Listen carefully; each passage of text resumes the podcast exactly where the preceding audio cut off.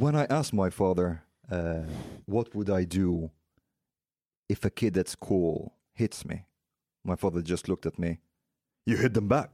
Mm. And then I asked him, okay, but what if like they don't hit me, but they call me names or bully me or something like that? You hit them. Do I call them names? He said, no, that's bad manners. You hit them. Exakt, din farsa har rätt. Fast jag skulle säga, det är den här mentaliteten som vi har problem med i förorten. Ja. Det förorten som har problem med din mentalitet. Ja, men det är ju så för grejen att det är den här, alltså att man ska slå tillbaka.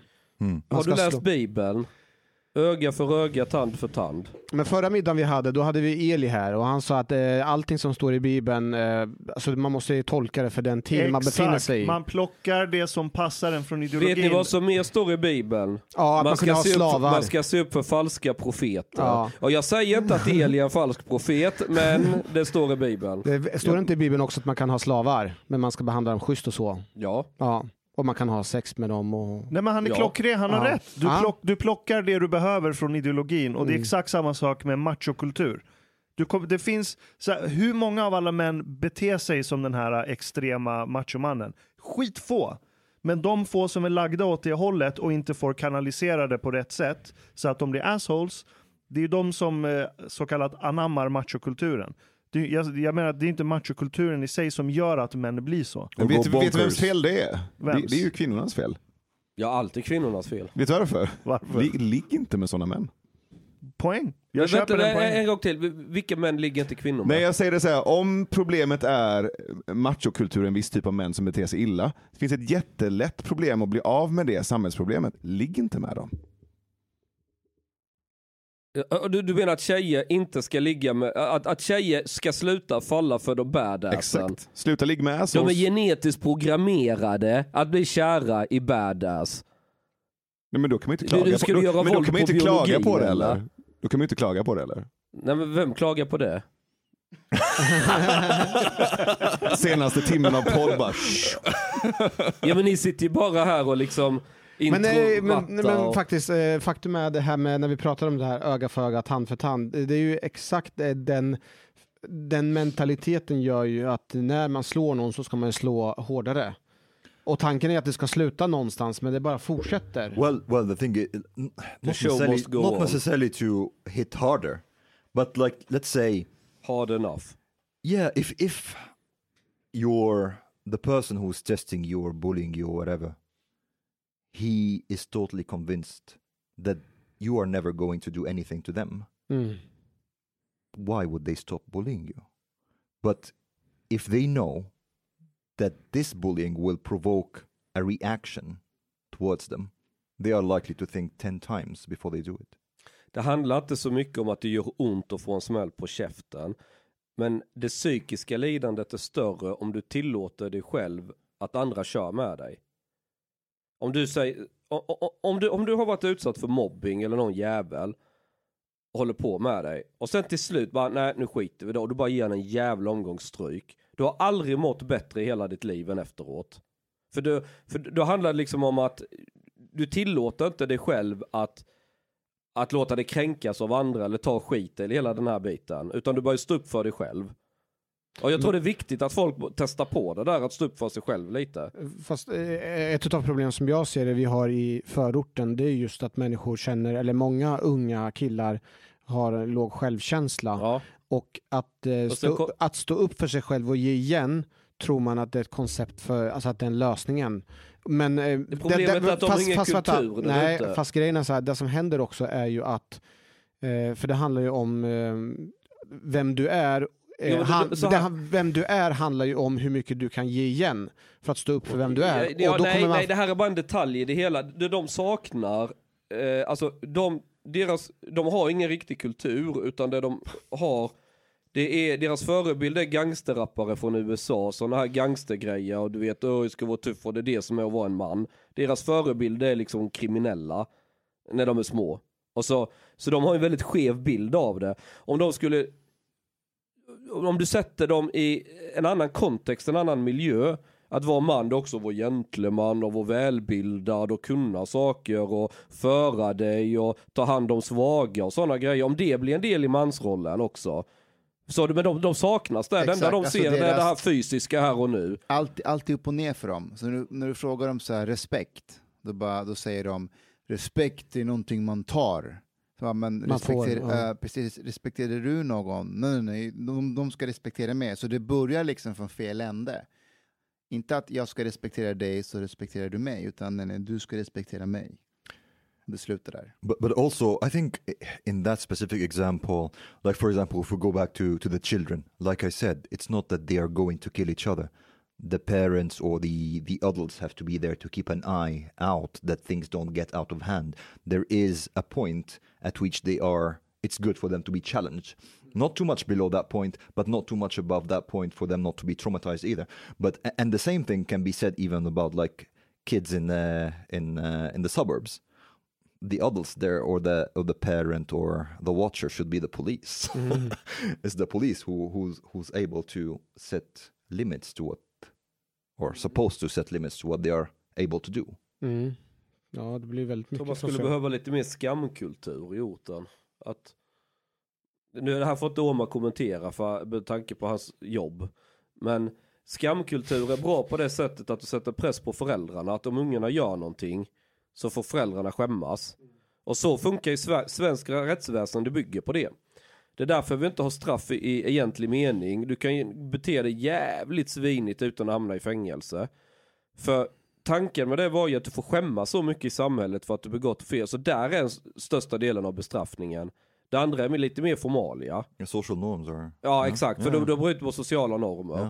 Ja. Och alla får veta det. Det stod i lokaltidningen. Även om du inte skrev ut namnet så visste alla vem det var. För folk är ju bara skvallerkärringar. Jag kan bara dra ett exempel. Jag har stoppat bilar där det är fem busar från förorten.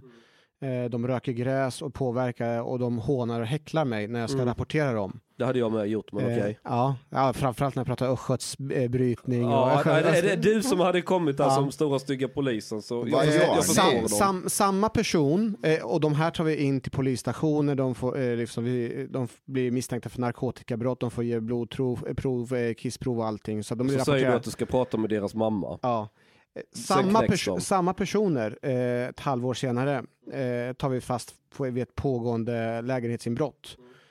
Vi drar ut personerna, bojar dem och väntar på förstärkning. Då är vi ute på gatan och människor börjar gå förbi och bilar titta på oss och tuta och applådera. Jag har aldrig sett ungdomarna lida så mycket som de gör när de känner sig så pass skamsna och att alla andra tittar och ser och observerar dem. Och jag ser även parallellt kring när man filmar i förorten, då maskerar man sig förut innan corona, och det har ju också att göra med att syns man på tv, syns föräldrarna, släktingarna som ser den, så får man ju skämmas oerhört mycket. Ja, men alltså skamkultur är jätteeffektiv. Jag kan berätta en sak. Det bästa vore ju om det kom från att känslan att vilja skapa förändring kommer från en annan sida. Ja, och det är bara de inifrån som kan skapa den här skamkulturen och bryta det. Alltså att här med att gå runt men det är exakt så det funkar när man börjar anklaga sådana som mig för att vara rasister och jättehemska och bla bla bla. Det är ju skamgrej. Det är inte det att de på allvar tror att jag är rasist för att jag driver min tidning eller något sånt. Men de besväras av det jag skriver och så vill de få tyst på det och så vill man skamma mig och kalla mig för rasist. Nu är ju jag en skamlös människa så det funkar ju inte. Det funkar ju inte på mig ju. Men jag fattar mycket väl kulturen.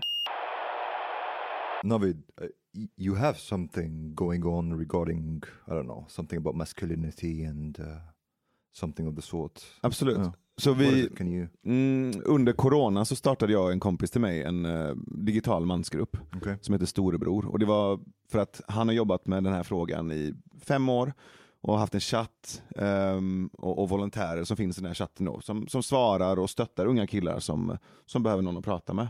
Och under corona så pratade vi och han sa till mig att just nu så är det väldigt många män som under karantän mår väldigt, väldigt dåligt. De har inte lika mycket social kontakt med andra och man kan se på både så här på psykisk ohälsa och på även... Jag har lösningen här. Testokräm. Jajamän. Och sen kan man åka med i min raggarbil. Det är det, alltså att sitta... Alltså, no offense Navid, men du är lite av en manlig batikhäxa ibland. Och så ska man ringa till dig och prata om sina känslor och problem. Och nej... En sprutar test och jasslet på de två örfilar in i Impalan, så åker vi till Rättvik och går på raggarträff. Det är det bästa medicinen om du suttit och mått dåligt och börjar bli... Det är östrogennivåerna som ökar i dem när de inte... Du vet, det är det som är problemet. For all the guys who are listening right now, if you have good testosterone levels, do not take this testosterone cream that Chung is... Men ni ser väl hur perfekt jag är? Och ni ser ju att det funkar. Kom igen. Yeah. But anyways, continue, Navid. Jo, och då startade vi Storebror. Okay. Som egentligen är ett Zoom-samtal och män som möts och pratar om det de behöver prata om. 1,5 timme, 2 timmar. Do you think there is a problem with masculinity in Sweden today? For sure. Yeah, in what way? Men dels att mycket av det som lyfts upp med det är att det är dåligt, att det är de negativa aspekterna, att det är toxisk maskulinitet, att män ska... Vad är toxisk maskulinitet? Ja, men den här podden till exempel. Vad är det som är toxiskt? Ja, men att vi sitter och rantar och garvar. Okay, och att vi sitter och, sättet vi pratar om kanske sex eller relationer. Sättet vi håller på mot varandra. Att vi liksom trollar eller jävlas mot varandra. The answer is you, locker room talk. You are toxic masculinity. Att vara rå. Att driva med varandra. Att vara lite sådär dissig i humorn. Hur skulle folk må om man bara var politiskt korrekt och jättekänslig mot killar? Jag hade mått skit i ett sånt. Jag hade tolkat det som att folk vill inte ha mig här. De bara spelar, de har en fasad och skiter i mig egentligen. För de bara gör det som förväntas. Om jag är lite elak mot Navid eller skojar med någon eller anklagar Mustafa här för att inte ha testo, eller det är ingen anklagelse, det är fakta. Men om jag gör det, alltså om man skojar med andra människor någonstans, det är ett sätt att erkänna dem. Att du är en i gänget, du är med oss. Kom igen, vi är ett gäng, vi tjejvas lite, vi har kul ihop och gör grejer. Är ni med? Men om du inte tillåter dig att skämta med andra eller skoja eller så här, du blir isolerad. Det är det som gör att folk blir isolerade. Slavo, ni vet han Slavo Chichi. Exakt. Han pratar om att när han och hans vänner träffas så har de 15 minuter... där de förnedrar varandra så mycket de kan, och då det är så här: jag ska knulla din mamma från graven och din syster. Så när de alla har gått, cannot be in that group. Nej, verkligen inte. Och när de har gått laget runt, då säger han att då säger vi så här: okej, okay, now we have paid our tribute to the ugliness. Mm. Nu kan vi börja prata om filosofiska frågor. But I would say, yeah, understand that. But okay, this is how I see it here in Sweden, because I also come from Egypt is a hyper-masculine society, and that's not good at all either. And I would say quite often Sweden can be a hyper-feminine society. Mm. And somewhere in the middle is good. When it comes to that... Vad nyanserat av dig? No, but no, no. I'm taking a position, saying that both these extremes are not good. Yeah. And I would say that in Sweden, how at least I perceive it from many people is that they wanted to work against gender stereotypes, and it's good also to try to break gender stereotypes in a way that it's not every man has to conform to these stereotypes. Yeah, that's good. But I think what they wanted, their solution that they offered is to try to flip the tables. Yeah. Then the progressive model of a man right now is to be feminine, and the progressive model of a woman now to be masculine, as in, you know, you have to be aggressive, assertive, take your place, loud voice. The guy, he has to, like, you know, lower your voice, don't manspread, you know, the whole thing with the male gaze. Don't, och så like, höjer du rösten när du säger precis det, ja. Don't comment sexually on a female body. That's bad, which actually reminds me a lot of, like, religious sexual conservatism. And in that way, you created new stereotypes that... Not everybody fits in them. Yeah. Men jag bara funderar på en sak. Vi har ju en tjej i soffan. Jag är skitnyfiken på vad hon säger om den här diskussionen. Toxisk maskulinitet. Hanif. Ska Hanif komma fram och prata? Eller vadå? Det där var toxiskt. Jag kunde inte låta bli. Det var straffspark. Det är testo. Ta som börjar... Jag har smört in hela kroppen med testo och gällen nu. Nej, jag vill smörja in din kropp. Chung. Just so you know, taking testosterone supplements can actually prevent you from producing testosterone naturally. Do you know that? Yes. Yeah. You know that, huh? Yes. All right. But my balls are big anyway, don't worry. Ja, men it's the balls that producing it, you know that. Navid, hur glad är du att du är med oss idag? Nej, alltså det här har varit en tripp, alltså det är fantastiskt. På tal om trippar. Speaking of trippar. Fuck. Nej, men jag tycker alltså det här toxisk maskulinitet, alltså hela det snacket får ju killar att må dåligt. Om du har ett samhälle där du inte får lov att vara kille, utan du förväntas bete dig liksom könlöst och... Alltså förstår ni vad jag menar? Men alltså backa bandet på 70-talet eller 50-tal, när tjejer var snygga. Kommer ni ihåg, har ni sett bilder på den tiden? Då såg tjejer riktigt snygga ut, inte som idag. Are you saying that women are ugly today in Sweden? Ja, eftersom vi uppenbarligen inte har några tjejer i det här rummet så kan jag ju säga det då, ja. Och så kollar man idag liksom, de nästan ser ut som karar och beter sig liksom. Men då var ju folk riktigt, du vet, killarna klädde upp sig, raggarbil, de kunde vara maskulina och hela den här biten. Men folk mådde bra, tjejer mådde bra i det. Alltså, okej, allt var inte perfekt, men du förstår vad jag menar. Well, yeah, I understand what you say. Du har ju inte detta samma grej idag. I don't totally agree. I think there has been a lot of problems back there because people who did not conform to these stereotypes were also harshly punished. Mm.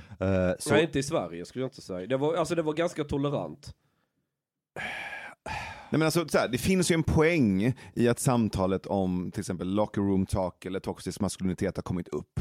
Det finns såklart, precis som Omar är inne på, det finns en överdrift av det maskulina också som blir för aggressiv, som blir farlig. Ja, om det blir så att du ska tvinga in killar i en roll så blir det lika illa som du tvingar in killar i en roll idag. Jag håller med dig. Jag håller helt med dig om den analysen. Det betyder inte att den första problemanalysen inte hade något fog överhuvudtaget. Sen har den överdrivits fully retard åt andra hållet, vilket gör att män kanske på andra delen av spektrat som har de här lite mer maskulina dragen, de inte känner sig inne eller inkluderade i mansrollen. Om jag frågar en land... Så att om man skulle... Men lösningen är ju inte att andra män som är män ska behöva bli mer balanserade. Nej. Utan det är ju att hjälpa de här töntarna att odla lite ballar. Fast både och, vänta lite, istället för att så här säga att den här sidan är fel och sen växla felet till den här sidan är fel, så är det väl bättre att vidga mansrollen istället. Okay. Alltså, ska vi alla bli som Mustafa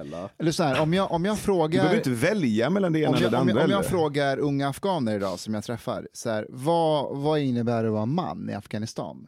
Då kommer jag få 3-4 rätt konkreta svar på vad en man är. En man är stark, en man försörjer och så vidare. 3-4 konkreta. Korrekt. Om jag frågar en svensk kille vad är en man? Då svarar de att manlighet är allt du kan tänka dig och ingenting. Mansrollen är superförvirrad idag. Men det är ju samma sak om du frågar en svensk vad det innebär att vara svensk. Så det har ju inte egentligen bara med mans- eller kvinnorollen att göra. Fast det finns ju något som är väldigt svenskt. Det är bara fast du skulle aldrig få det svaret. Nej, de kan inte sätta ord på det. De är marinerade i det. Jag tror att det är det som, samma mekanism som spelar ut där. Poängen är att om du har en stark mansroll i ett samhälle, eller det man kallar toxisk maskulinitet, och unga killar någon förebild att se upp till. Och det hela, idag saknas naturliga förebilder. Mm. Det betyder inte att du ska vara elak mot tjejer eller supergrabbig och en jävla mobbare. Det är inte det som är mansroll. Det är väl minst lika mycket om en gentleman och vara den här, du vet, killen som, vad ska man säga, självförtroende och kan styra upp situationer. En människa. En ledare, men som ser till att ingen hamnar utanför. Mm. Det är lika mycket i det en mansroll. Absolut. Men den killen måste ju våga skoja, gå, du vet, så här, tänja lite gränser. För så är killar, de allra flesta. Men, även de riktiga nördkillarna är sådana, fast de kanske ger uttryck för det på ett annat sätt än, du vet. Men om du tar den här maskulina, trygga mannen, som både kan vara en gentleman, kan vara rå och rak, så har du det innehållet. För mig innebär det ju också att du kan vara i kontakt med dina känslor, säga förlåt när du har gjort fel och jag menar, att det också kan inkludera en känslighet. De går inte emot varandra. Vad betyder det ens vara i kontakt med sina känslor? Kan någon förklara det där för mig? Chung, do you have feelings? Vad är känslor? Ja, you're not in touch with them. Alltså, vad fan betyder det? Jag är i kontakt med mina känslor. I think there has been a confusion between men and women on one hand and masculine and feminine traits on another hand, because there can be men who are more feminine than average and women who are more masculine than average, and before that was not really acceptable. The problem is that now we kind of have, like I was saying, reversed the optimal model, so to speak. So you want women to be as masculine as possible and men to be as feminine as possible, so to speak. Du missar en tredje kategori. Tell me. Du kan också vara i kontakt med det maskulina och det feminina i dig själv. Could be, but yes, and everybody has like traits that goes like... Då har du fel på hormonbalansen, för du ska inte ha lika mycket östrogen som testo. Jag sa inte lika mycket, jag sa att du kan vara i kontakt med både det maskulina och det feminina. Om du kan börja känna av det feminina, då har du för höga östrogennivåer. Det finns piller mot det som hjälper. Okay. The cream. Okay, but anyways. Jag tror den här diskussionen om mansroll, jag tror det är ett symptom egentligen. Själva diskussionen är ett symptom på någonting mycket djupare. Och det är att det här är första gången sedan vi blev jordbrukare där männen har haft en ganska stor försörjarroll. Så här är första gången i historien sedan dess, i alla fall i väst, där män inte behöver ha försörjarrollen längre. Det jag ville komma till, vad heter hon? Johanna Frendén, eller uttalar man det? Så hon inte hon skrev någon sån där grej om Johanna Frendén. Hon kallar sig Johanna på Aftonbladet. Ja, skitsamma. Men hon skrev ju något sånt om kanske männen. Så ni den? Ja. Och då var det här. Hon är ju ett fruntimmer som är i karriären. Hon är 30-35. Biologiska klockan tickar. Hon har inga barn. Hon behöver binda sig. Hon har stabil inkomst. Bla bla bla. Och det är inga karar vill ha dem. Är ni med? De har jätteproblem. De vill singla allihopa. Sitta och dricka rörtjut och sitta där med en katt. Det är den enda kärlek de får. Och hon klagar över att kararna är rädda för dem. Och dels så tror jag det är ett inslag av att tjejer parar sig alltid alltså de skulle aldrig ta någon som är socialt lägre än de själva, antingen på samma nivå eller över dem själva. Medan killar, de är programmerade att sprida sin säd till så många som möjligt ju. Så de bara bryr sig inte, det är två pattar och en fitta, eller nu kör vi. Men de här kvinnorna mår ju dåligt för det fuckar upp lite med könsrollerna där. Och det ser vi i verkligheten, för att när en tjej börjar tjäna väldigt mycket pengar och allting, hon är independent och allting, då passar det ju inte in längre i det. Jag tror det finns lite biologi i detta någonstans. Jag vet inte vad Ashkan säger. Det finns alltid biologi. Absolut. Ja. Och så det här, jag tror man lurar sig lite att kvinnor ska vara helt frigjorda, stå på egna ben och inkomst. Men jag är inte säker på att de blir lyckliga av det. Det verkar som att de kvinnor som lever det livet, de klagar ju väldigt mycket liksom över och svåra depressionsproblem och grejer, känner sig inte älskade, hittar inte en kille.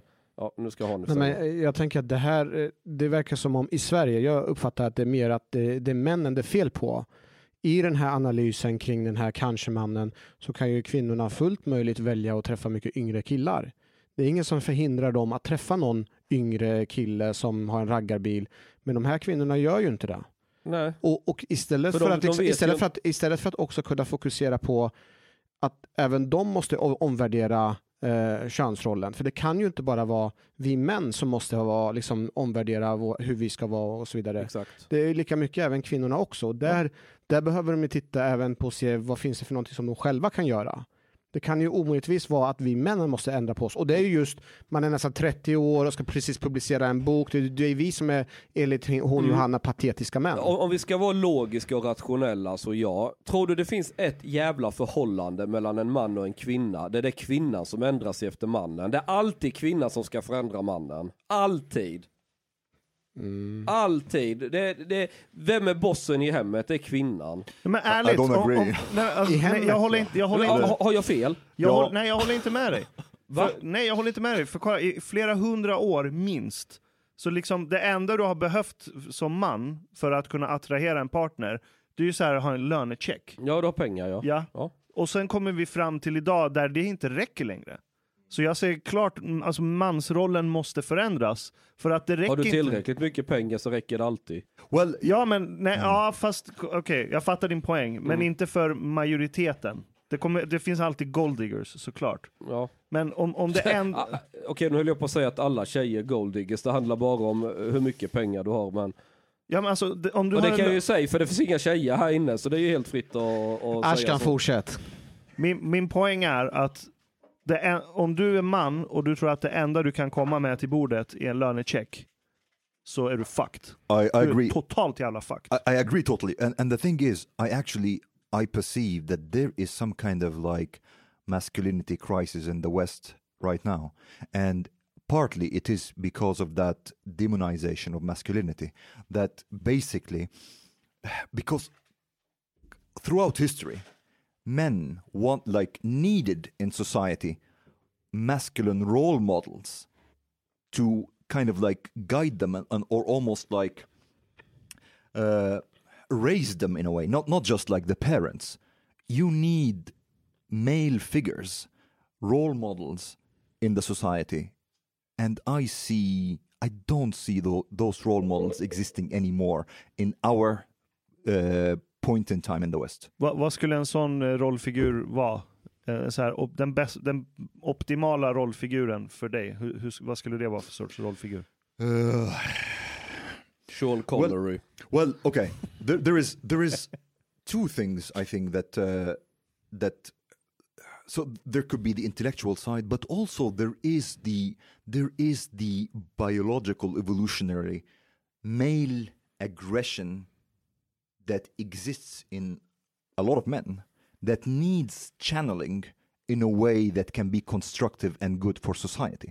And you need to have some meaning and purpose in your life, and you need to be able to process this energy in a way that is not destructive and also one that creates meaning and purpose for you. That's why they invented the crusades and religious wars.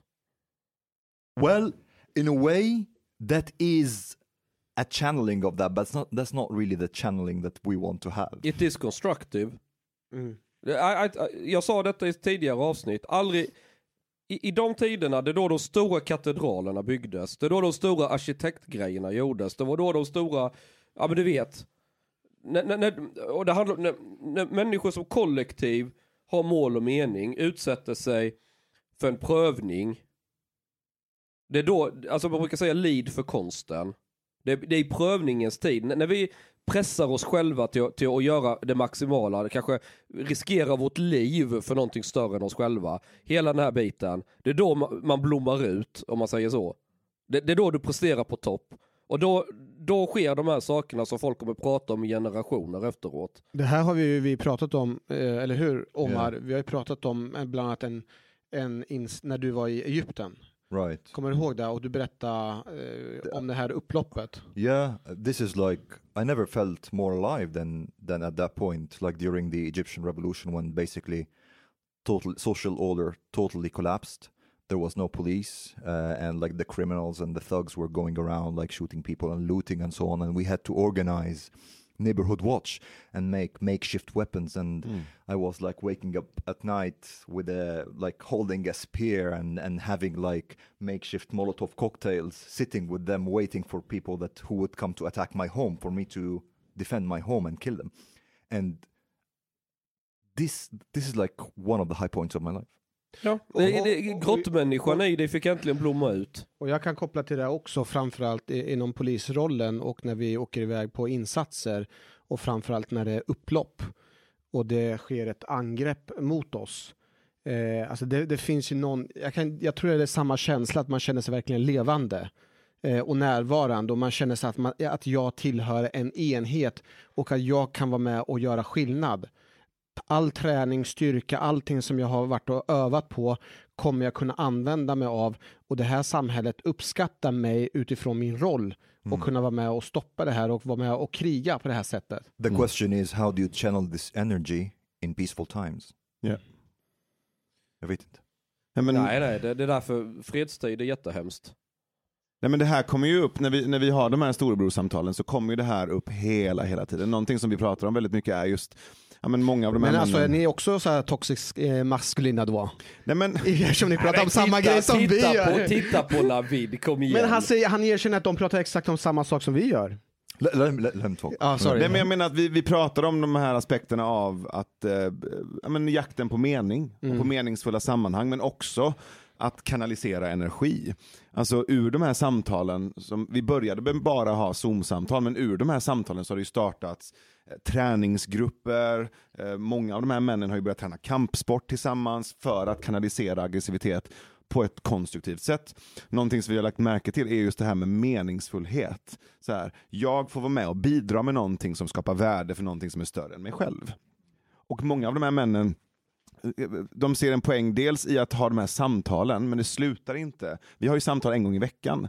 Men det som har varit också ett stort värde i det här är att de har börjat träffas utanför de här samtalen och gör saker tillsammans. De har projekt, de har musikprojekt, de har träningsprojekt, de hittar på saker tillsammans. Och där börjar någonting hända. Jag tror absolut inte att samtalet är det som kommer fixa allting. Men det många av de här männen upplever är att de i de här samtalen kan prata fritt. Vi har ju inte en samtalsform som är så här snäll och mjuk hela tiden, att man måste sköta sig. Vi är också ganska högt i tak och vi tillåter oss själva att vara råa, men också uttrycka sånt som är smutsigt och äckligt och jobbigt. Kan Chung vara med? Chung är superinbjuden, absolut. Navid, jag hör någonting annat när du pratar om det här. Och annat än vadå? I det här du berättar så läser jag också att många av de här männen verkar vara väldigt ensamma. Absolut. För att det verkar som just det här att kunna ha en gemenskap. Att hitta grupper. Vänta. Att det är den delen som är också fattas. Och det vill jag koppla ihop egentligen med till den samtid vi lever i det här individualistiska samhället. Yeah. För det här är någonting annat som jag tänkte ta upp och prata med dig också om. Som kan vara känsligt, men man behöver inte säga vad man tycker och tänker. Men det är fritt fram. Och det, ja. Nej, men absolut. Alltså, det hänger ju ihop. Dels det här... Nu säger vi individualistiskt, men det är ju inte individualism vi pratar om. Jag pratade med Aron Flam om att det är snarare... isolationistiskt. Alltså vi separerade noder som inte ska behöva varandra så att vi ska vara beroende av den stora statsapparaten. Det är inte individualism. Individualism är ju att stärka individen så att den blir så stark som möjligt. Här försvagar vi ju individer och gör dem beroende av staten. Så det är någonting annat. Men det skapar ju självklart väldigt mycket mer ensamhet. Och de här männen har kanske inte lika lätt som kvinnorna att söka sociala kontakter. Plus att de känner av... Det är enkelt. Plus att de känner av samtiden som ger dem budskapet av att du behövs inte. Kvinnor försörjer sig själva, de kan skaffa barn själva, du behövs inte. Och förresten vet du vad? Du bidrar med toxicitet. Du tillhör patriarkatet och du är potentiell våldtäktsman. Så det är alla de här lagren. Så när de här männen kommer in så känner de sig inte bara ensamma och meningslösa. De känner sig som en del av problemet och att det aldrig kommer kunna ske någon förändring. Så att det är ganska pressade och utsatta män. Lösningen på detta finns i en flashback-tråd. Apart från testosteron gel. Nej, lyssna nu. De är på affärspartråden hänger ju också och pratar och diskuterar om allting. Nu var du så tyst med mig. Är det där du hänger och pratar om dina känslor? Ja, men trött med dig. I alla fall, det finns en special Chung-tråd. En av de bästa flashback-trådarna, den börjar så här, rubriken är någon mer, jag kommer inte ihåg exakt, men någon mer än jag som är sugen på att gräva ett hål. Och så börjar så här, och så skriver han ett inlägg. Är det bara jag som är sugen på att gå ut i skogen eller på någon åker och bara ta en spade och bara gräva för hand och ha ett sexpack kall öl och bara stå där och gräva, så svarar någon annan, det är lustigt, det skulle jag också vilja göra. Alltså, ingen mening, vi bara gräver det här jävla hålet. Och sen bara kommer fler och fler och fler in och de liksom vill arrangera det här, bara gräva ett stort jävla hål. Inte för att det behövs, men bara för att stå där och slita tillsammans. Inte snacka så mycket med varandra. Utan man bara står här och gräver. Och bara ser så jävla stort hål det bara går. För att alla har det här urge i sig. Att jag bara, du vet, vill göra detta. Ja. Och så blir man svettig och trött om man dricker den här ölen. Och sen efteråt går man och badar eller tar det lugnt och så här. Och, ja, nej men det är... När man var liten, när jag var 10 års åldern. Och jag stack till någon polare, vad fan ska vi göra för någonting? Det föll sig naturligt. Vi började bygga kojor i träden. Mm. Och de blev större och större och spårade ur. Vi byggde, alltså vi kunde bygga hur stora grejer som helst. Helt, alltså, det fanns som en drivkraft i en. Vi måste liksom bygga någonting, göra någonting fysiskt. Och det här spårade ur. Ni hade entreprenadfirma, vi hade grävmaskin och lastbilar. Ni vill inte veta vad vi lyckades ställa till med grejer. Alltså det är sinnessjukt. Ni hade inte trott om jag hade sagt det idag alltså. Ja. Det är... och jag tror att det måste finnas... Jag tror att man, om man ska göra en stor tjänst till män, så ska man ta något sånt här gammalt skjutfält eller något som inte används, som är flera kilometer gånger flera kilometer stort, och bara gör det till en jättestor vuxensandlåda. Här finns grävmaskiner, hjullastare, dynamit. Här finns allt. Bygg er jävla skit. Så här flashback-aktig jävla, du vet, galna grejer. Här kan man hålla på och snickra och gräva och gjuta betong och allt sånt. Ja, det hade varit alltså riktigt. Det hade varit en bra grej för mäns mentala hälsa. Could be, but also I think, yeah, I agree, but I think it kind of like needs to be coupled with some sort of like meaning and purpose in a way that is higher than just the individual. Och det kommer skapas ett sånt. Säg att här gäller inte EU. Ni får skapa en egen ministat och grejer, och så ska det, och så blir det clan wars där inom, du vet. Alltså det kommer bli hur kul som helst. Jag håller med Chang i det, och det är därför jag är för värnplikt. För att värnplikt, det kan dämpa den kan hjälpa den delen av kanaliseringen. Mm. Men jag menar inte värnplikt enbart för män, utan för alla. För att det är den enda kontexten egentligen där alla människor från olika klasser i samhället och bakgrunder möts och måste gräva det här hålet. Mm. För du leker ju krig liksom. And for your country kind of. Exakt, dels det, men också meningsskapandet. Yeah. Förr så hade ju shamanen mycket av den rollen. Det är ju shamanen som hade kontakt med den andra världen och sen laddade ner massa information och försökte bidra till mening. Ja, exakt. Mm. Men det var en stor bidragande faktor till meningsskapandet. Medan det du poängterade, Navid, isolationismen. Det stämmer ju. Michel Foucault, franska filosofen, han bodde ju i Sverige på 50-talet. Tesen som gjorde han världskänd, den skickade han in till Uppsala först och de typ dissade den. Men han gjorde en recension av Sverige, och nu parafraserar jag, men han avslutar den här essän om Sverige, hans upplevelse i Sverige, med att den svenska byråkratin och statsapparaten har blivit så pass effektiv att den har uninvented man. Och det ligger så jävla mycket i det påståendet. Och det här var på 50-talet. Ancient Greece and ancient Rome during this time, there was a lot of mythology about heroes, classical heroes. Mm. And it's interesting also because part of it was myth, but also part of it was actual history with some additions, so to speak. And I think, in a way, the current time would actually... is in need of another age of heroes, so to speak. And I think many men... would basically feel better and be better if they got the permission that it's okay to be savage in a way, and it does not mean that you have to be violent. Like my father, for example, he kind of like tried in a way to create this feeling within me, and he would tell me that in your life there will come problems, and you have to face these problems fiercely. This attitude, it needs kind of like to come back in a way. I think we are kind of missing that. Det finns en jättestark mytologisk rörelse som pågår. Den heter Marvel. Yeah, they became too much identity politics and the gender. Jo, fast grunden, alltså den underliggande känslan och varför det har blivit så stort i universumet är ju just att det är ju klassiska hjältemyter. Samma sak om du tittar på, ja, men många tv-spel handlar om att vara, alltså på riktigt vara den här hjälten, jobba i team och sen kämpa mot ett gemensamt uppdrag. I agree. But in a way, this has become like a little bit still like a separate world. So there is the gaming, the film industry, and so on, and then there is like the actual culture, yeah, how society functions. Yeah. It's almost funny, like if you would basically talk about heroism in society, or like that people, like a guy wants to be a hero, this will be something that a lot of people would, what the fuck do you mean? They would laugh. Det skulle jag säga på ett subtilt sätt skulle förmodligen kopplas ihop med det toxiska. Mm. För vi ska inte ha några vinnare, vi ska inte dela ut några priser, ingen ska komma etta, alla ska få priser. Och det går ju tvärs emot hela hjälte. Totally agree. Och det är väl där jag tänker att det här är inte våran samtid består ju av att vi ska mer hitta vem som är mest synd om kontra vad jag uppfattar USA, att till och med nu efter den här händelsen som skedde där att de stormar här vad heter det? Kapitolium. Att de börjar ju, nu börjar de försöka hitta hjältesroller. Ja, men du hade ju schamanen där som ledde stormningen. Förvisso, men vi hade ju Arnold som gick ut där med svärdet. Och... Ja, men ni ser, det börjar lösa sig nu.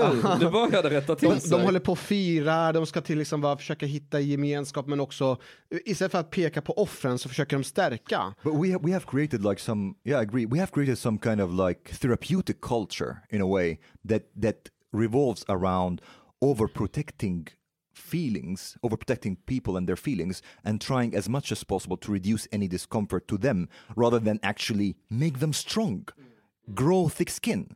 Like when I have a child, I would not want to overprotect my child. I will want my child to have thick skin. Mm. I would want my child to be able to face the world. I thought you Arabs wanted to chop off their skin. I'm not that kind of Arab. But I'm that kind of Jew. But that's a very masculine way of looking at it, I would say. Yeah, I mean, i Sverige så vi har ju byggt Sverige på en väldigt feminiserad grund. Ja, precis. Både i statsapparat och i hur vi ser på varandra. Och det blir ett väldigt terapeutiskt samhälle. Medan du är mer inne på liksom Jordan Peterson-linjen att så här, stärk med motstånd och friktion, plocka upp en tung sten, bär den och liksom bli starkare av det. Och jag håller med dig att för mig så är det sättet att bli starkare på. Men det är att se på det utifrån ett väldigt maskulint perspektiv och inte så som omhändertagande. Navid, din kompis Björn som har skrivit en bok. Mm. För han har ju du kanske kan berätta mer om Björn och hans bakgrund. Björn han är uppvuxen i en väldigt privilegierad och kärleksfull familj här i Sverige. Och gick hela den här handelsvägen, ni vet. Och blev en av AGA-koncernens yngsta ekonomichefer när han var 23, tror jag 25. Och sen så någonstans längs med vägen efter 6-7 år så började han ifrågasätta sina livsval. Hade börjat läsa lite böcker om buddhism och meditation. Åkte till Thailand och sen, för att göra en lång historia kort, så blev han buddhistmunk i Thailand och i England i 16 år. Och så var han där, mediterade, jobbade i klostret. Och efter 16 år så kom han tillbaka till Sverige. I 2-3 år var han ganska lost. Visste inte riktigt hur han skulle komma tillbaka till Sverige. Blev deprimerad, vilket är en ganska vanlig grej för återkommande munkar eller exilmunkar som de heter. Många av dem tar livet av sig eller blir djupt deprimerade för att det är svårt att komma tillbaka från den kontexten till den här världen. It's almost like coming back from war. Absolut, absolut. Och sen så började han föreläsa och i näringslivet och prata om de här sakerna han hade lärt sig i klostret och började hålla i meditationsretreats och jobbade som meditationslärare. Vi träffades för 7 år sedan och lärde känna varandra som vänner, började podda ihop och sen för 3 år sedan så fick han en ALS-diagnos, vilket gör att hans organ nu ganska aggressivt slutar fungera. Det börjar med de yttre organen och sen så går det till de inre organen och så slutar det med att lungorna kollapsar, att du inte kan andas. Och han har precis, eller vi har medförfattat en bok, jag och Caroline Bankler och Björn om hans resa. Och den där boken har sålt i hur mycket nu? 100,000 ex på 3 månader i Sverige bara. Och den har sålts in till 5 länder också. Nu kommer den ut på minst 5 språk till i år. Och det fortsätter säljas in till nya marknader. Och jag tänker att Björn fungerar som en alldeles utmärkt förebild för väldigt, väldigt många och vad jag har förstått även företagsledare. Du menar kopplar du ihop det med de här manliga förebilderna? Ja, exakt. Mm. Jag tänker bara när vi pratar om just så här manlighet och att man behöver explicera, men det går ju också gå en annan väg. Och men bara för att knyta an till det du säger också, att jag menar, Björn har ju funkat som en storebror för mig. Vi har känt varandra i 7 år nu. För mig har det inte varit självklart att ha relationer med äldre män. Och just det här visdomsöverföringen generationer emellan, den finns ju inte i Sverige. Alltså det existerar ju knappt. Inte bara att pojkar kanske inte pratar med sina pappor om existentiella frågor. Eller om nattliga sädesuttömningar. Det får du lära dig på hemkunskapen. Precis, men det får du lära dig på hemkunskapen, eller så får du en folder hem om vad som är korrekt maskulinitet från Folkhälsoinstitutet. För att du ska inte behöva ha relationer till andra människor, du ska bara ha en relation till staten. Så att där har ju inte bara kärnfamiljen splittrats, utan också relationer mellan generationer. Vi låser in våra gamla istället för att ta tillvara på den visdomen som finns däremellan. Så det gör ju, tror jag också, att många unga män inte bara inte har förebilder, men de har ingen connection varken framåt eller bakåt till vad som är maskulinitet. En gång så ställde jag en fråga på Twitter: vad är det för någonting vi svenskar behöver lära oss från andra kulturer? Mm. Och jag tror det var Jörgen Wittfeldt heter han, va? Som sa, från en kvartal, som sa att det vi behöver lära oss från andra kulturer, det är synen på hur vi tar hand om våra äldre. Och att bli gammal så kan man vara vis och hjälpa till och inte stoppa undan dem. Och han kopplade även till den här diskussionen kring Sveriges coronastrategi. För det har ju visat sig att det har ju slagit väldigt fel där med. Det är väldigt många från äldreboende som har fått corona och dött och så. Men en grej som jag började tänka på för 6-7 år sedan, när jag började tänka på och liksom prata om de här frågorna kring maskulinitet, det var just det här att det saknar ju initiering. Alltså i vårt moderna samhälle idag så har vi ingen initiering från att du går från att vara pojke till att bli man. Det är ingen som hjälper dig med den övergången. För det så har du inte den kontakten mellan generationer, och så vi har plockat bort värnplikten. Du behöver egentligen aldrig växa upp. För staten skyddar dig, och mycket av samhället handlar om att kodifiera så att du inte slår dig, att du inte skadar dig. Att du inte behöver ta del av den här råheten som gör att du kanske växer upp och blir en man. Så...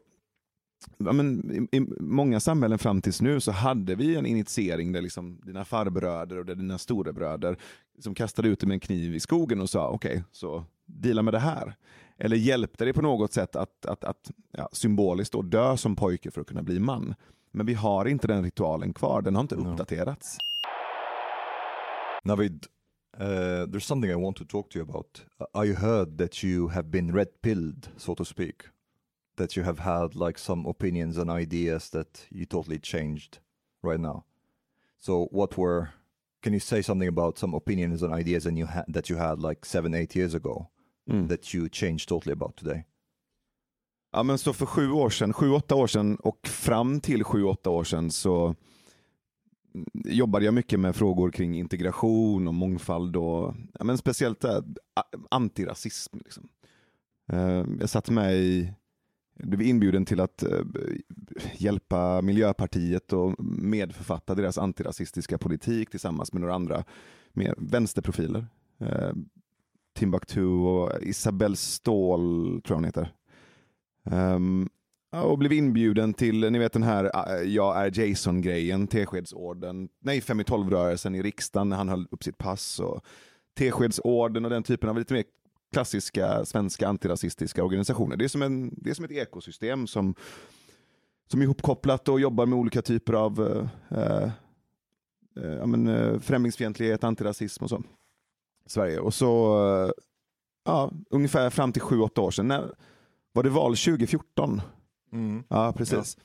Så ett par månader innan valet 2014 så blev jag inbjuden till en workshop här på Söder.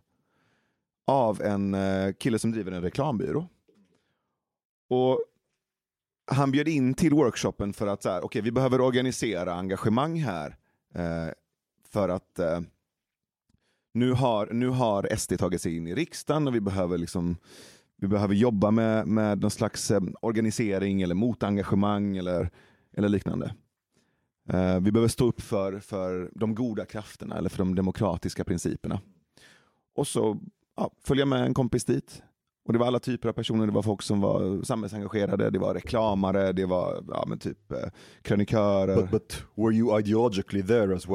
Yeah. In the same camp, so to speak? Okay. Jag hade ganska nyligen gjort den här golfrundan med Jimmy Åkesson, så att jag var också ganska ifrågasatt. All right. För att jag hade börjat ta ett kliv i en annan riktning. Jag vet att på Almedalen så var det ju...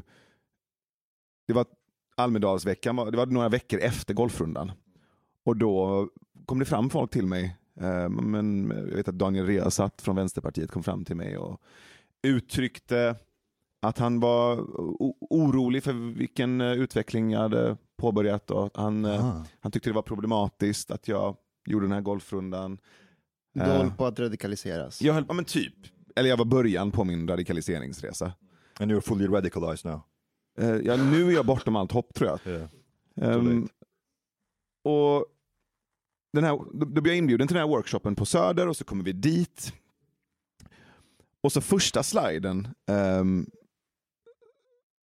På den första sliden så står det så här: så ska vi hindra SD att få röster i valet. Och det är ganska så här påhejad stämning och mycket energi, och det är så här, och så ska du förstöra partiet. Och så börjar han så här, men nu ska vi dela upp oss i grupper, och ska vi börja prata, är det någon som har några frågor? Och så sitter jag och tittar, jag bara väntar på att det är någon som ska säga någonting, och så är det, alla är ganska på att göra det här, så jag liksom räcker upp handen och så säger jag, men hörni, är inte det här ganska problematiskt? Ska vi verkligen workshoppa hur vi ska förhindra ett annat parti att få röster? Jag tror inte att det är den vägen vi ska gå. Och då började en ganska hetsk debatt om... Du sabbade stämningen. Jag sabbade stämningen. Och det, jag märkte alltid sen att... är det någon som ska hålla på så där, ni vet. Precis, man ska göra något riktigt kul. Yes, nu ska vi tvåla dit de där jävla SD. Ja, då kommer den där och bara, nej, är det här speciellt bra idé? Ska vi inte göra något annat istället? Nej. Jag tycker jag lider med stackars Ria Satt och de andra. Fortsätt, låt inte mig störa. Så, och då var han diplomatisk nog, eller / konflikträdd nog, att säga, ja, det var ett intressant perspektiv. Då kanske du skulle kunna ha ett samtal om det, så kan de som vill prata med dig om det sitta kvar i rummet. Och du fick bli din egen grupp. Det var inte så många som satt kvar. Det var en tjej som kom och satte sig bredvid mig. Och vi satt och pratade. Och vi blev vänner sen. Men resten gick ut i andra rum och började workshoppa kring hur man skulle stoppa SD från att få röster. Och sen så, ja, längs med vägen, alltså efter golfrundan, efter Almedalsveckan, efter den där workshopen, så märkte jag att inbjudningarna började försvinna. Jag blev inte inbjuden till de sammanhangen, jag blev inte inbjuden till de seminarierna, och de här personerna också i det här ekosystemet, som flera av dem var ju mina vänner, började dodga mig och liksom ville inte ha kontakt, och jag fattade ju inte riktigt vad som hände. Det var 2014? Ja, 2013-2014. Okay. Där. Mm. Du är en chattare, det var klart att de tar avstånd från dig. Men jag var ju också, alltså, det är ju värt att nämna att i ganska många år så var jag deras jag var en go-to guy för att prata om integration. Ja, men du var deras husblatte, nu ville det bli högers husblatte istället. Får ju bestämma dig, ska det vara vänsters eller högers husblatte? Precis. Du kan ju liksom inte ha kakan och äta den samtidigt. Det är dålig branding, helt enkelt. Nej, jag tycker synd om Ria Satt. Vad fan, har de ju investerat en massa liksom energi i honom här, och sen går han och blir fiendens husblatte. För Navid, jag kommer ihåg att jag lyssnade på en föreläsning eller workshop du hade, och då pratade ju du om typ frågan kring integration, och då sa du så här att integration är bra, men vi har aldrig testat det på riktigt. Och sen så sa du att integration handlar om att mötas. Men du testade ju det där tältet med piskorna. Jag försökte ju det. Men jag kommer ihåg också, för att där och då när du pratade om det, då var du lät väldigt övertygande. Och jag försökte verkligen föreställa mig och tänka mig in hur det skulle se ut, alltså rent konkret och praktiskt. Yeah. Och jag är fortfarande nyfiken på den versionen som du hade. Vad innebär det konkret? Jag tror att någonting som har hänt apropå förändringen, eller det redpillade, är att för 7-8 år sedan så var jag ganska tvärsäker på att jag visste hur det skulle göras. Jag var ganska tvärsäker på att okej, det är den här vägen vi ska gå. Om alla bara förstår det, om alla bara gör det här, så we shall overcome. Jag skulle inte säga att jag nu 7 år senare har en annan lösning. Jag är nog mindre tvärsäker idag. Och har väl också förstått komplexiteten i att försöka få människor att leva tillsammans i ett land på det sättet. Och hur jävla svårt det är. Jag är inte säker på att motsatsen är sann heller. Att motsatsen till exempel då, från att gå från att ha totalt öppna gränser, det är bara kärlek och vi så länge vi fokuserar på medmänsklighet och kärlek och öppna gränser så kommer allting lösa sig. Jag tror inte att motsatsen heller är sann. Att om vi bara stänger gränserna, om vi bara så här, tuffare tag, så kommer allting fixa sig åt det hållet heller. But don't you think that there is also, even in that, in this way of thinking, there is also some risk that kind of one ends up not taking any position at all. Mm. That one is not sure at all about any position to the extent, okay, I'm not taking any position. Do you think there is a risk for that? Nej, det är ju hela hans affärsidé. Han vill ju bjuda in alla möjliga till hans podd ju. Yeah, but I'm talking about what he thinks himself. But do you understand what I mean? Yeah, what I want to say? Yeah, for sure. If one wants to, like, let's say, we talked a little bit about like nyansextremism eller nyansextremism. Yeah. Mm, vi har en vän som är nyansextremist. Vem är det? Du. Yeah, but you nyansextremist. When you want to be like so nuanced and so balanced in a way that you end up, you know, I see the point of that and I see the point of the other side and see the point of all sides and everything has a point and also everything is not totally right and I am not taking any position anyway, one way or the other. And I think sometimes like people try to be too balanced in a way. And there is a difference between being balanced and being elaborate or detailed in your position. What do you think there's a risk for that? Absolut. Mm. Absolut. Jag tror att jag kan ha varit där. Mm. Jag tror att jag kan ha försökt. Notera sig inte att han var där. Han kan ha varit där. Så han är fortfarande balansextremist. Eller nyansextremist. Ja. Men de senaste åren har jag försökt balansera min nyansextremism. Alltså, det där ordet, det fastnar i huvudet. Och vad man än säger så kommer det där fram. Jag vill inte vara nyansextremist. Nej, det är klart att jag har starka principer och åsikter också. Okay. Jag tycker inte att det i alla lägen är det som är det relevanta att ta upp bara. Kan du ge exempel på när du har en fast åsikt eller princip? Nej, men när det kommer till ta frågan om integration eller invandring. Så men många av de samtalen som jag och Mustafa har haft, till exempel att inte förminska människor som kommer till Sverige genom att försöka lätta på kraven på dem eller försöka förminska dem. Du är kravliberal. Genom att gulla med dem. Jag tror att i Sverige så har vi någon slags godhetens namn försökt eller gjort människor mindre och på så sätt exkluderat dem ur det svenska samhället, och det betyder inte att vi måste ta hårdare tag eller vara extrema åt det hållet, men inte heller behandla människor som barn när de kommer hit. För det tycker jag inte är schysst. No, but that's true. But like actually migration is a question that is very, can be a good example of that, because one, I'm not saying that you're saying that, but one can say, for example, yeah, those who say increased migration or humane migration policy have points, and those who say restricted migration have points. But in the end, you have to like decide, one has to decide, where do you stand? Are you for increased migration, for example, or are you for reduced migration? When it comes to that, you can't have a nuanced position or neutral position in that way, I think at least. Men nyanserad och neutral är inte samma sak? Could be, but... Du måste balansera mellan de här två begreppen. I would say... Nej, men nyanserad betyder att du är noggrann och förstår komplexiteten i en process som integration. Neutral betyder att du inte tar någon ställning. True. Linguistically, I guess true. But also... Så min position i till exempel migrationsfrågan är, jag tycker absolut att vi ska bjuda hit människor och ha en generös flyktingpolitik. Mm. Det är min position. Okej. Men samtidigt måste det ju funka i integrationsprocessen när människor kommer hit. Och det har det ju inte gjort på många plan. So you're saying like we can have a generous migration policy so long as we are able to... Yes, att klara absolut. Av det. Och vi har inte klarat av det särskilt bra på många plan. Mm.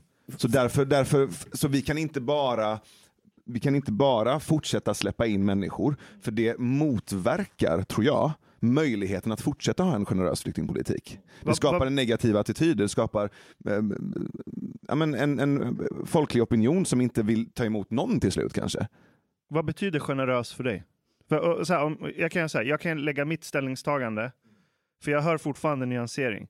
Så om jag lägger mitt ställningstagande och så kan du orientera dig utifrån det, så kan vi se vart vi, om vi håller med eller inte. Mm-hmm. Jag tycker inte, eller för mig går inte ekvationen ihop att ha en välfärdsstat och samtidigt ha idén om att vi ska vara öppna för hela världen.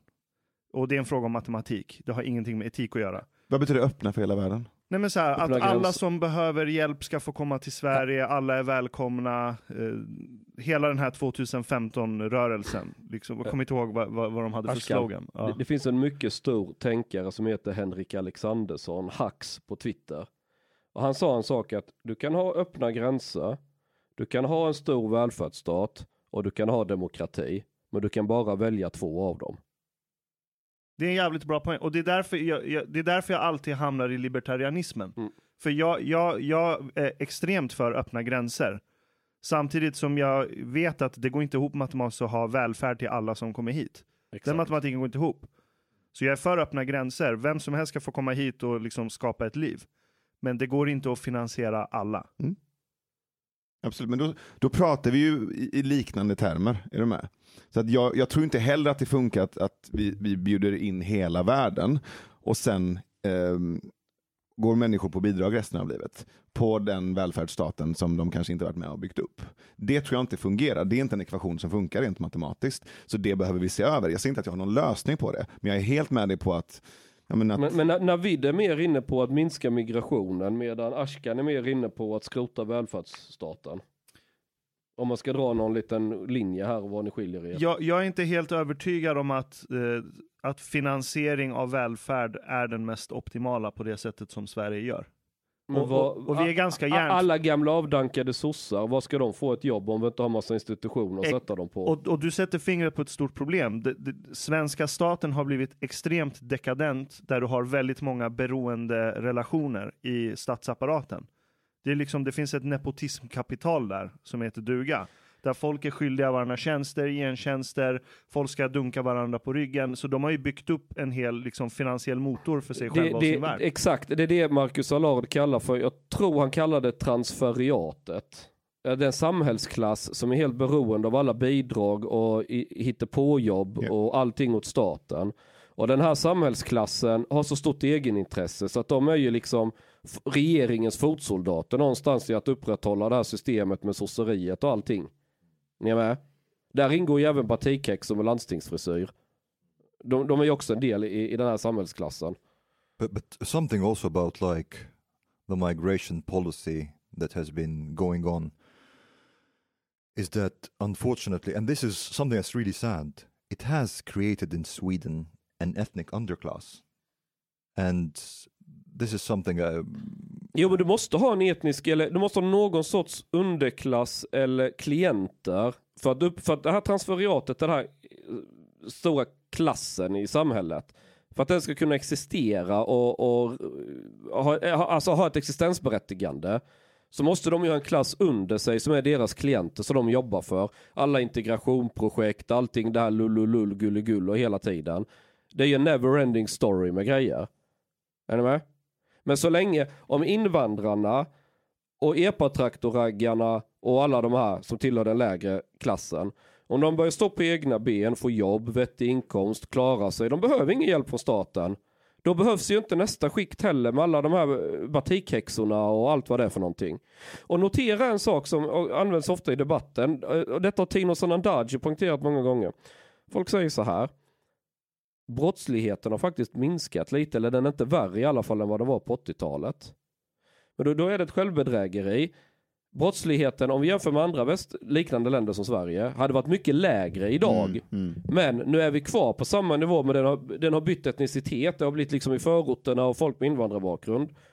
Och hade vi inte haft den här brottsligheten, sociala problemen, utsatt, alltså fattigdomen och alla de här sakerna, då hade du inte behövt lika stor behov av alla socionomer och alla, alltså det jag raljant kallar batikhäxor, men det är den här samhällsklassen. Jag har sagt batikhäxor 3 gånger i loppet av 5 minuter. Ja.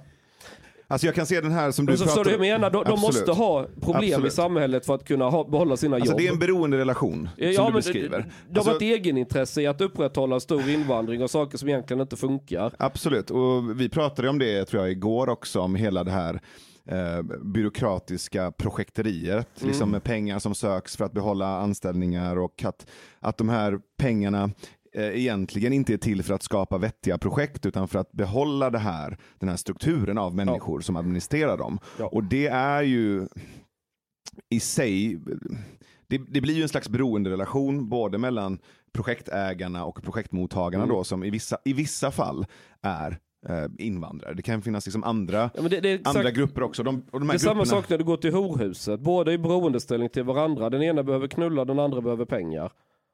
Alltså det är mental prostitution. När någon fyller i en ansökan, du ska klämma in ett genusperspektiv.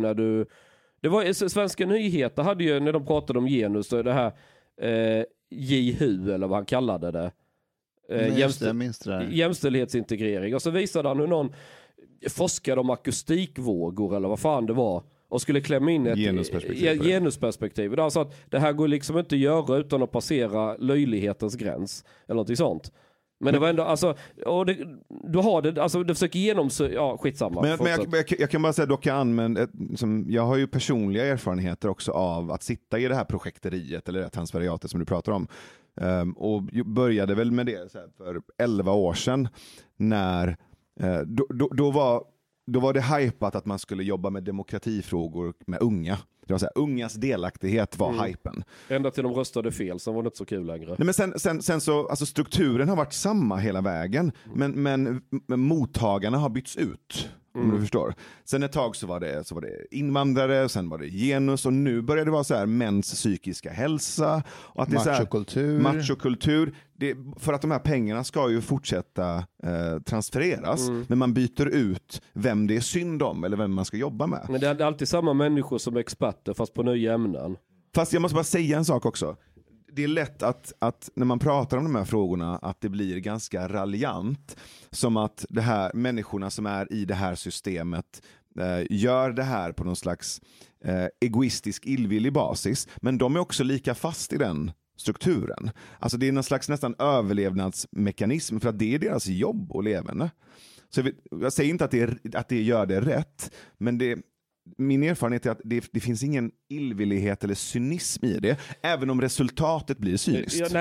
Jag säger inte det, men jag säger att de har varit lata, de var för korkade för att platsa på det normala arbetslivet, så då hamnar du inom offentlig förvaltning, för det är där alla soporna hamnar, och sen så har de lärt sig lingot. Det var min gamla chef som sa, han var tattare, han kan det här. Han sa att alla de som inte platsar i vanliga arbetslivet, som kan någonting, de blir byråkrater på Skatteverket och på Försäkringskassan och jobbar inom staten. För där är kraven mycket lägre.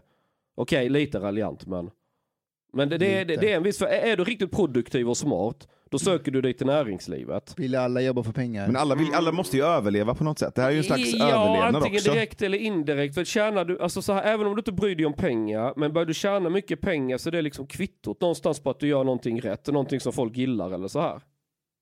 Sen kan man ju också vara dum och bli polis och göra ett grisjobb och aldrig få betalt eller en uppskattning. Men då är det ju en annan psykologisk åkomma vi pratar om.